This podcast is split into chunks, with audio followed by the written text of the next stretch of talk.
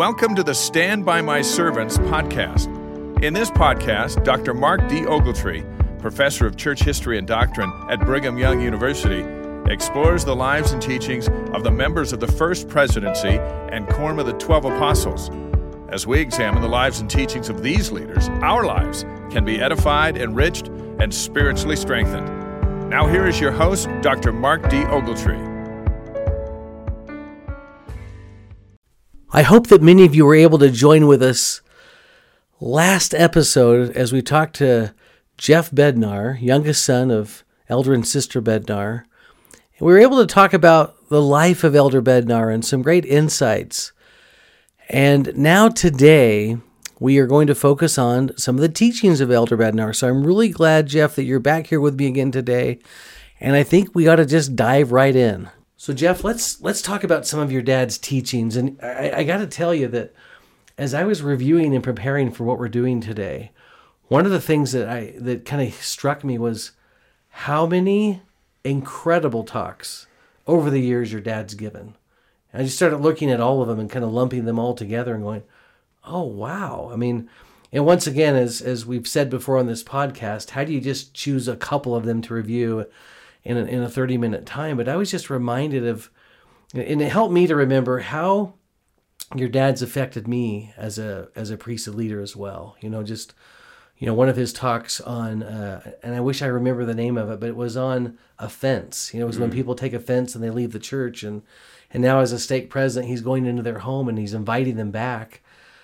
And I, I mean, I little remember training from that talk as a bishop, and let's okay, let's go out and visit these people, but I mean, and I want them to know. I mean, not that any of our leaders are listening, but we, we want them to know that not only do we sustain them, but we actually try to do the things they're telling us to do. You know. Yeah. So, anyway, so what would be one of the first talks that you're uh, that you want to share with us?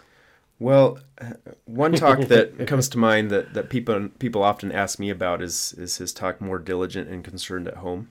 Right. One of the reasons why that gets brought up is because there's a very uh, memorable episode in there where my dad describes what what family home evenings were like in our home. Yeah. And uh, I want to uh, just go on record to say that I was like Nephi in my family. You were the Nephi and for sure. You yes, were the young brother that kind of kept everyone in line. Exactly. Right? And I had these two older brothers that just didn't listen to dad. And uh, and so I would be in the corner saying, "Dad, well, guys, why don't why don't you listen Come on, to listen dad? to them?" And uh, they just had a hard time following dad. So, but the anyway. cool thing is they listen to you, right, Jeff? oh yeah, no, exactly. No, I that that that uh, is definitely not how it happened. I'm sure we were all involved. I'm sure we all said the things that uh, he described in there. Who's breathing my air? Uh, and so Quit I guess being, yeah. I probably need to publicly apologize for being a. Uh, a, uh, and this is why that was so cool because he described every family family home meeting in the church, and all of us as parents hearing that was like, we're like, oh my gosh, thank you for saying this, right? In our family, the joke was that it was like, how many would we be left with by the time family home evening was over? Because we just kept sending kids to their room. Yeah. So we'd start with eight kids, and by the time we were done, there was like four left. You know, yeah. it was like Survivor. Yeah. Well, now as a parent, as I try to do family home evenings, it's it's very similar, and, and so I, I get hope from this talk myself. Yeah. That uh, given the the home I grew up in, my brothers and I have all have deep roots uh, in the restored gospel and and and somehow we're able to plant those seeds despite uh, despite being crazy during family home meeting. So I think there is a lot of hope for families out there who uh, experience that chaos and and uh, don't don't give up. Just keep doing it.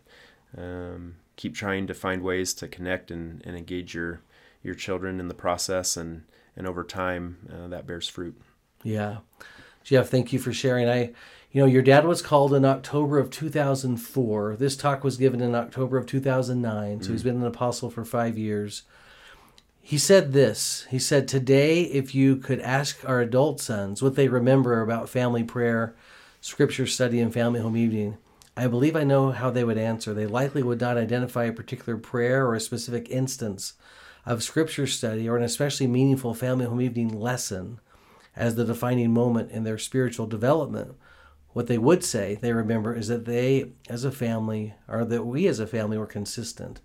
It was the first time I ever heard your dad get emotional in a conference talk, and you just knew how much that meant to him.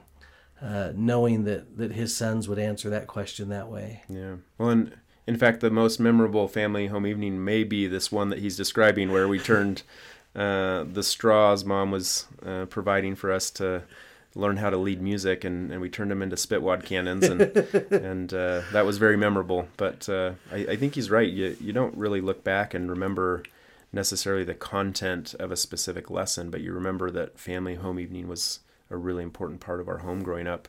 Yeah. And uh, and we did it frequently, and, and we learned from it, and and uh, and so I think just that message of consistency is incredibly important.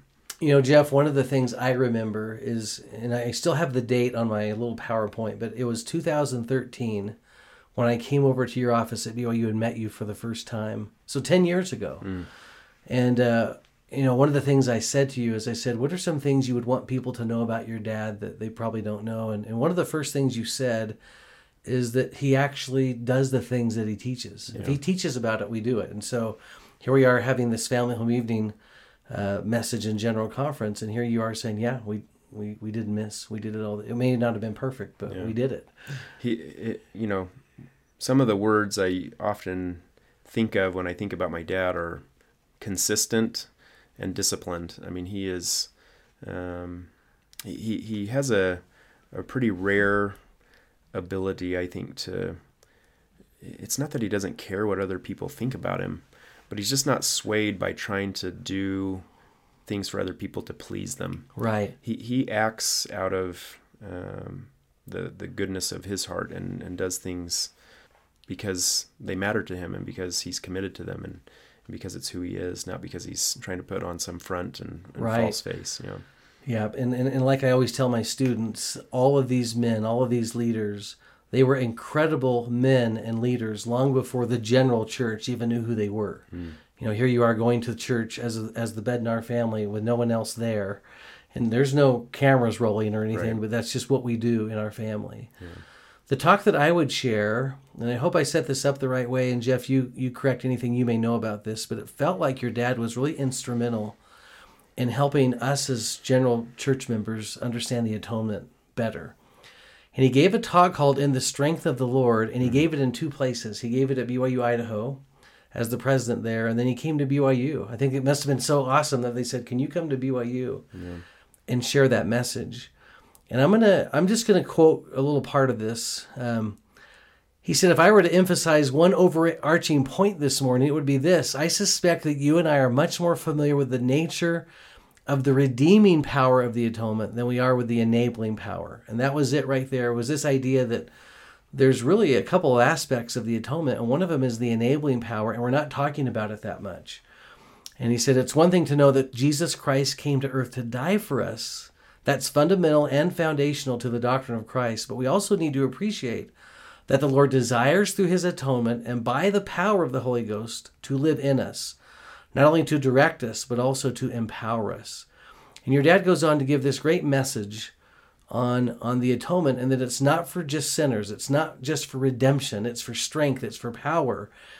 And I share all this in, in, a, in a context because you, in an interview with the Ensign, you know, years ago, as a young man, you may have been a, I'm sure you were a college student at BYU, but you said, my dad's, my dad's an ordinary guy, but his strength comes from the atonement. His strength is in the power of the atonement. And once again, back to the theme of living the very things that he teaches about. Um, let me let me just read this one last part and then have you respond. But he said, "I don't think many of us get it concerning this enabling and strengthening aspect of the atonement, and I wonder if we mistakenly believe that we must make the journey from good to better and become a saint all by ourselves through sheer grit and willpower and discipline." And with our obviously limited capacities. And I just, Elder Bednar was inspiring us, and he inspired me to know that, you know what, every weak spot in my life, because of Christ and the atonement, can be made strong. Yeah, I think one of the the powerful things about um, this message, and, and to think about it in context, so he gives it at BYU Idaho, he gives it at BYU, and it's actually the title of and the content of his very first conference talk. His very first conference talk is called "In the Strength of the Lord." Okay. and uh, and I think for him it's such an important principle, And my brother Mike, uh, I think when when we were interviewed for um, this article where where that quote came from about about my dad, he talked about how um, faith has cast out all fear in our dad. Wow. And and I've often viewed my dad as fearless, um, and, and never being um, uh, ruffled or you know he just he always has a just a really calm faith filled demeanor. The first time I think I ever saw my dad experience any kind of uh, just uncertainty or inadequacy was watching him respond um, to this this call to be an apostle. It just drives you to your knees. It's so incredibly humbling. And we found out about his call on uh, Saturday morning when President Hinckley announced it. Um, and that night, on Saturday night, uh, as soon as my brothers heard that news, they all um, flew to Salt Lake City, and Oh, wow. I, I was here in Provo. But that night, uh, on Saturday night, before he gave this talk about in the strength of the Lord, in, in his first general conference talk, uh, we had the chance to just be together as a family, and you could just see the weight. Oh, Um, wow. You could see the just the feeling, the, the crushing feelings of inadequacy that, that he was feeling. Uh, had a, a really special opportunity as brothers to then give our dad a blessing that night, and and uh, that was a, a really special experience and special opportunity for us. Wow. And then to watch him stand up in general conference that next morning, having observed just those crushing feelings of inadequacy the night before, and then to see him magnified and to deliver that message about in the strength of the Lord, for me was again just a very powerful testament to the very principle that he was teaching. He was living it in the moment, being strengthened to do something that uh, was really challenging and, and hard. And what some who may be listening may not understand is he's he's called. Do you know what was he called on Friday evening? Yeah, so he was called on Friday afternoon, okay, and uh, and then gave that first message Sunday morning, and that's not a lot of time had to figure out what you're going to speak about in your very first general conference talk. wow. And so, you know, my dad has often taught about sequence and the importance of sequence. And he's often talked about when, when we get towards the end of a prophetic ministry, pay really careful attention to the things that that person says.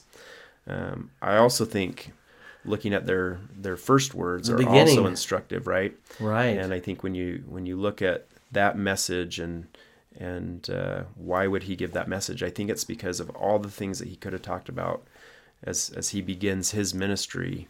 This concept of the strength of the Lord was both personally important, but he felt it was really important for the whole church to to understand and, and place a greater emphasis on on that idea that you can have access to the Savior's atonement in your life for all the different things that you uh, struggle with or the things that you're trying to accomplish. Uh, it was so profound. Jeff, thanks for giving us the back a little bit of that backstory there. So let's let's let's talk about another one. What's a what's another uh, message your dad has shared that uh, has had a real impact on you? Yeah. I think probably my favorite talk. I don't know if it's okay to have one favorite. I have a lot of favorites. I think but, it is. But uh, he he gave a talk at BYU Idaho called "The Character of Christ," and that has subsequently been the substance of a, a number of different messages that that he's given over time. But you know, essentially in in that message, he talks about uh, an experience he had with Elder Maxwell, where Elder Maxwell um, talked about the how w- without Christ's character there could have been no atonement, and uh, and it sparked my dad uh, wanting to, to study and think about the character of Christ and, and what that actually meant and what that entailed. And uh, and he just articulates in this this message, I think, so beautifully the essence of Christ, and he describes it as turning outward when you have every reason to turn inward, uh, and you minister to others who are going through challenges that, in some cases, might be far less than your own, and describes a number of examples of this from the scriptures where the Savior turns outward. You know, he sends uh, ministering angels to John, uh, even though the Savior himself was suffering. You know, we, we read in the New Testament that, that Christ hungered before feeding the the thousands. Right. And uh, and and so Christ is experiencing hunger. Could have easily sought to satisfy that need that he was feeling and experiencing, but yet he turned his attention to other people and, and satisfied that that need that they had before he he cared about himself. And just the the pure selfish selflessness that Mhm. Christ uh, Demonstrated. yeah. demonstrates and and that we ought to emulate. I think for me, you know, I it, it's been fun to just look for examples of that in, in scriptures and, and in the uh, examples of, of the prophets and, and their ministries. And even in my own life, trying to live those principles, um, certainly have a long way to go, but having experiences where, you know, you try to minister to someone when, when uh, you're kind of struggling yourself, I think that's just a really powerful concept and, and principle. I had an experience um, last year. My, my wife was diagnosed with cancer. Hmm. And so our family was kind of reeling from from this diagnosis. And uh, this dear sister in my ward, whose husband was on the the final chapter of his cancer journey, um, he was so sick and, and just not doing very well. Uh, she showed up in our driveway and uh, delivered us a, a plate of cookies and, and just gave us hugs and, and expressed her love and support for us. And as she drove away, I just thought, that's the character of Christ. That's it. That's it. To right see there. someone who, you know, is is suffering more than us, and, and yet she took the time to come and minister to us in, in our time of need. So, I just think when you see that type of faith and, and that example from other people, it it uh, you it truly is the character of Christ, and it's Oh. amazing to see that character in other people. Uh, Yeah.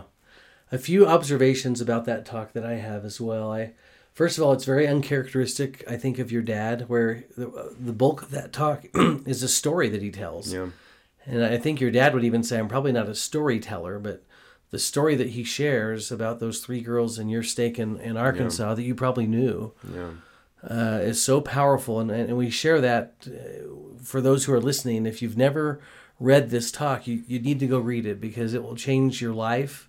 It will change the way that you view the Savior and yourself and others.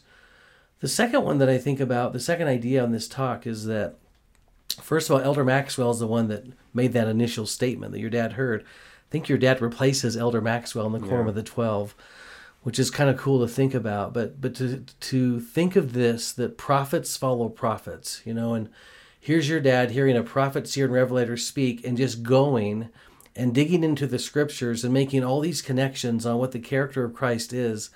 And you know, every scripture your dad uses in that talk, we've all read a hundred times, and we never put all of them together to make that incredible case that you do look outward first if you're following the Savior and not inward so much. And so I actually kind of put it in the category of a masterpiece. I think that talk is incredible. Yeah. One one last kind of episode I think related to this talk. Um, over the summer, uh, my dad was asked to preside at the the dedication of the Bentonville, Arkansas temple, and so as a family, we went back in June and did um, the open house, and then we flew back in September, uh, and uh, we're all together in the celestial room, um, and we got to participate in that dedication of, of the Bentonville, Arkansas temple. And uh, one of the women in that talk walked into the celestial room and, and took her seat on the front row. And just to see the emotion that that sparked in my dad Yeah. as he welcomed that sister into the celestial room and helped her take her seat and gave her this enormous hug um, was just a really tenderful, powerful moment, and was just a reminder to me that you know we we, we hear uh, the witnesses of the members of the Quorum of the Twelve, and and we we take great strength from those witnesses, um, and those witnesses come from things they've learned for many years and, and from lots of different people.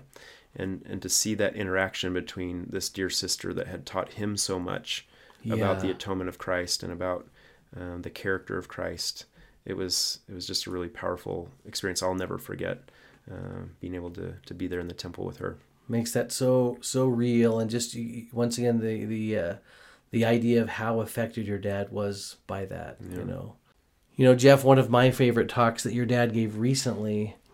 Know, it was November two, well, October 2019 conference. Watchful unto prayer continually. It's the whole cheetah and the topi yeah. story, and uh, once again, an incredible analogy.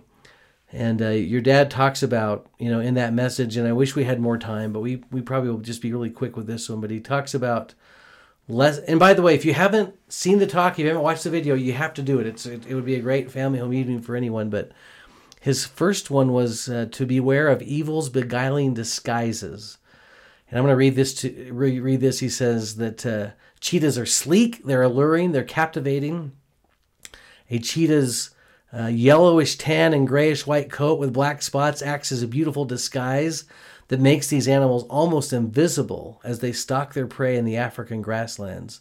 But then, in a similar way, spiritually dangerous ideas and actions frequently can appear to be attractive, desirable, and pleasurable. Thus, in our contemporary world, each of us needs to be aware of the beguiling bad that pretends to be good. And he quotes the Isaiah verse of one of them that, that put good, you know, call evil good and good evil, you know. Uh, and then his second point, to stay awake and to be alert. He talks about for a topi, a brief moment of carelessness or inattentiveness could invite a swift attack. And he says, likewise for us, spiritual complacency and casualness makes us vulnerable to the advances of Satan. And uh, once again, there's there's like a uh, you know there's a story and a and so much content for every one of these points. And then number three, to understand the intent of an enemy. This is my favorite one. He says a cheetah is a predator that naturally preys on other animals. All day, every day, a cheetah is a predator, and Satan is the enemy of righteousness and of those who seek to do his will, of, to do the will of God. And all day, every day, his only intent and sole purposes are to make the sons and daughters of God miserable like unto himself. Anyway, it's it's an incredible message and it's so relevant. I mean, Elder Bednar is addressing, uh, you know, the very all the social problems of our day, and he does it with this great story that he learns uh, on a visit to Africa. And uh, let me just finish that with this. He says, just as important lessons can be learned by observing the behaviors of cheetahs and topis, each of us should look for the lessons and warnings found in the simple events of everyday life, he says. There are parable parables contained in both the scriptures and in our daily lives, and we need to, he invites us to reflect on those anyway, Jeff, I don't know if there's any more insight to to your dad developing that that message that you have, but I thought it was so powerful. Yeah, no, it's it's interesting to watch these different messages come together. They come together in different ways. Mm. Um, you know, he'll have experiences where a talk will come very rapidly. You know, he may sit down in in a day or two. You know, feel like this is the finished product. He has other messages that sometimes will take years. Um, and uh, he gave a message titled "Things as They Real Really Are" about technology and some of the dangers of technology. That you know he was thinking about that and mulling some of those concepts and ideas over for years before he gave that in a very public way. Yeah. Um, you know, this was one where uh, sometimes as a family he'll give a give a conference talk to us and, and get our feedback and, and kind of see uh, what we think and see how we respond. Not not in like do you approve type way, but just you know teaching us the principles and, and seeing uh, what we're what we gain out of it and what we're learning from it. And so uh, we had a, a, really neat experience uh, a number of summers ago where he gave this message to the grandkids and and and so we all learned about this this parable of, of the cheetahs and the topis and and uh, and then when we watched him give this talk uh, when you know what the talk is it's it's actually kind of a, a uh, in some ways a different but a fun experience because you're just you're kind of rooting for him to to uh, be able to give the talk in the way that that he's prepared and the way that uh, he, he's hoping to and and this I just think was such a powerful lesson to all of us uh, to be watchful and to to not uh, not be deceived by the many influences in the world that uh, that are happening. Yeah. Um, another thought that you know came to mind is in just thinking about this. Sometimes people ask me, how have you seen your dad change uh, since he became an, uh, an apostle, a member of the Quorum of the Twelve? And I think for me, one of the, the things that I noticed was just how presiding over the work in Africa in different areas over a number of years, uh, I think was a really powerful experience to learn from those saints. Right. And as you can see in this talk, learning from the context in which uh, the culture some of and them the, live and the environment. and the yeah. environment, uh, I, I think really changed him and his perspective in, in important ways. So I Yeah. think this this talk is is also in some ways a, a manifestation of that as well. Just how his world travels and, and working with the saints in Africa. I think would- Now he's giving us these examples from Yeah. Africa and not to. Yeah, this is so cool. What's that last talk, Jeff? That last message that you were, were sharing with me a little while ago that you wanted to to bring up.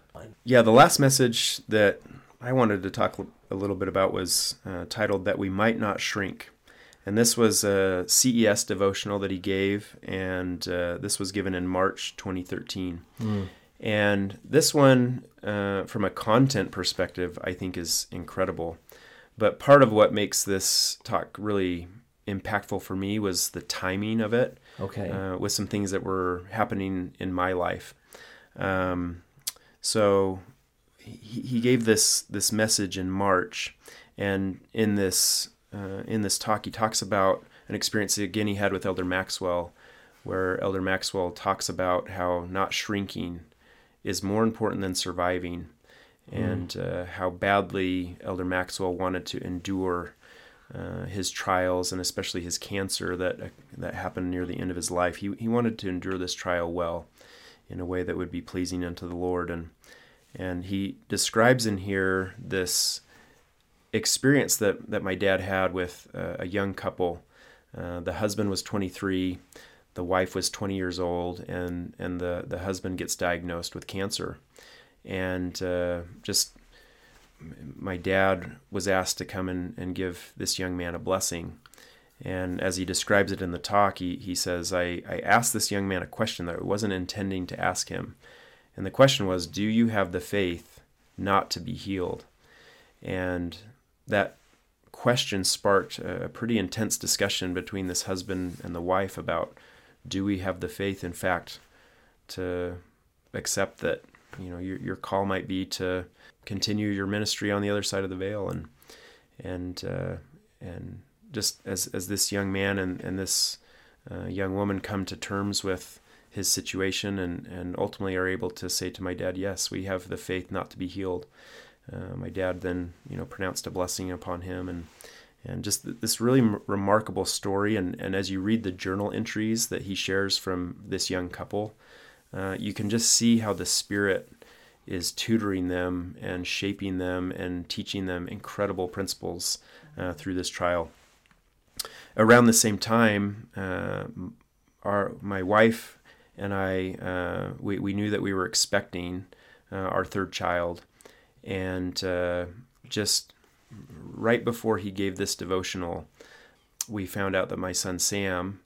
Uh, at the time, we didn't know what he was going to be named, but uh, our, our son, who was uh, on his way, right. uh, was going to have some some serious health challenges.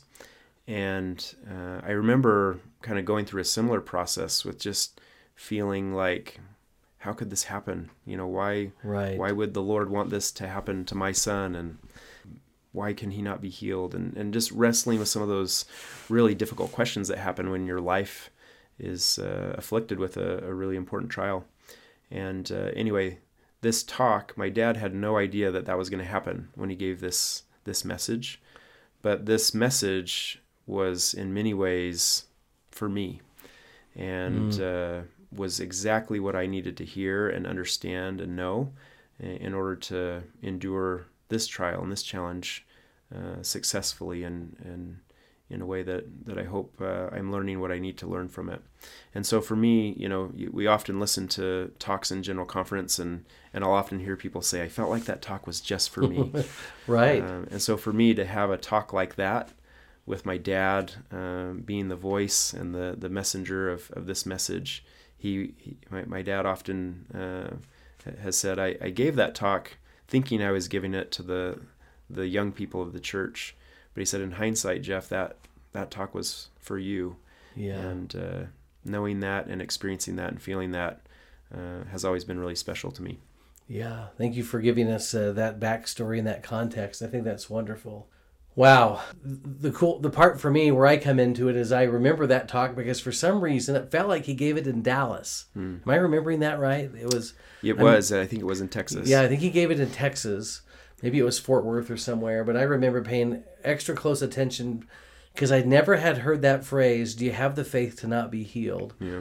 And once again, just charting new territory for us, opening up a door that we had never peeked through before, and then to find out how relevant Jeff that was for for you and for Ann and for your family. That just makes it even more significant. So When I feel like that talk has become an important resource for me to share with other people yeah. who are going through difficult challenges in their own life. You know, I had a friend who got a really difficult diagnosis a number of years ago and and as I just prayed and thought about, you know, what would be helpful to him, I thought about how helpful this message was for me and, and so I shared that with him and, and I think it it helped to frame and, and change his perspective as he began the the journey that, that he's still on in, in dealing with this really you know challenging health health trial in his life. So uh, for me, it's just been important uh, personally, and also now been a, a great resource in sharing it with other people. Right.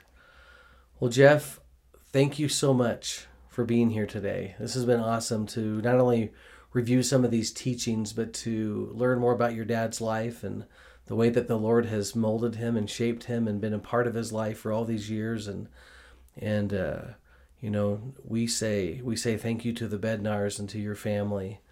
And uh, for all the great work, for the dedication, for the devotion, for the discipleship. I know that as a leader myself um, on a much smaller level. I've just benefited so much over the years from the things that your dad has taught.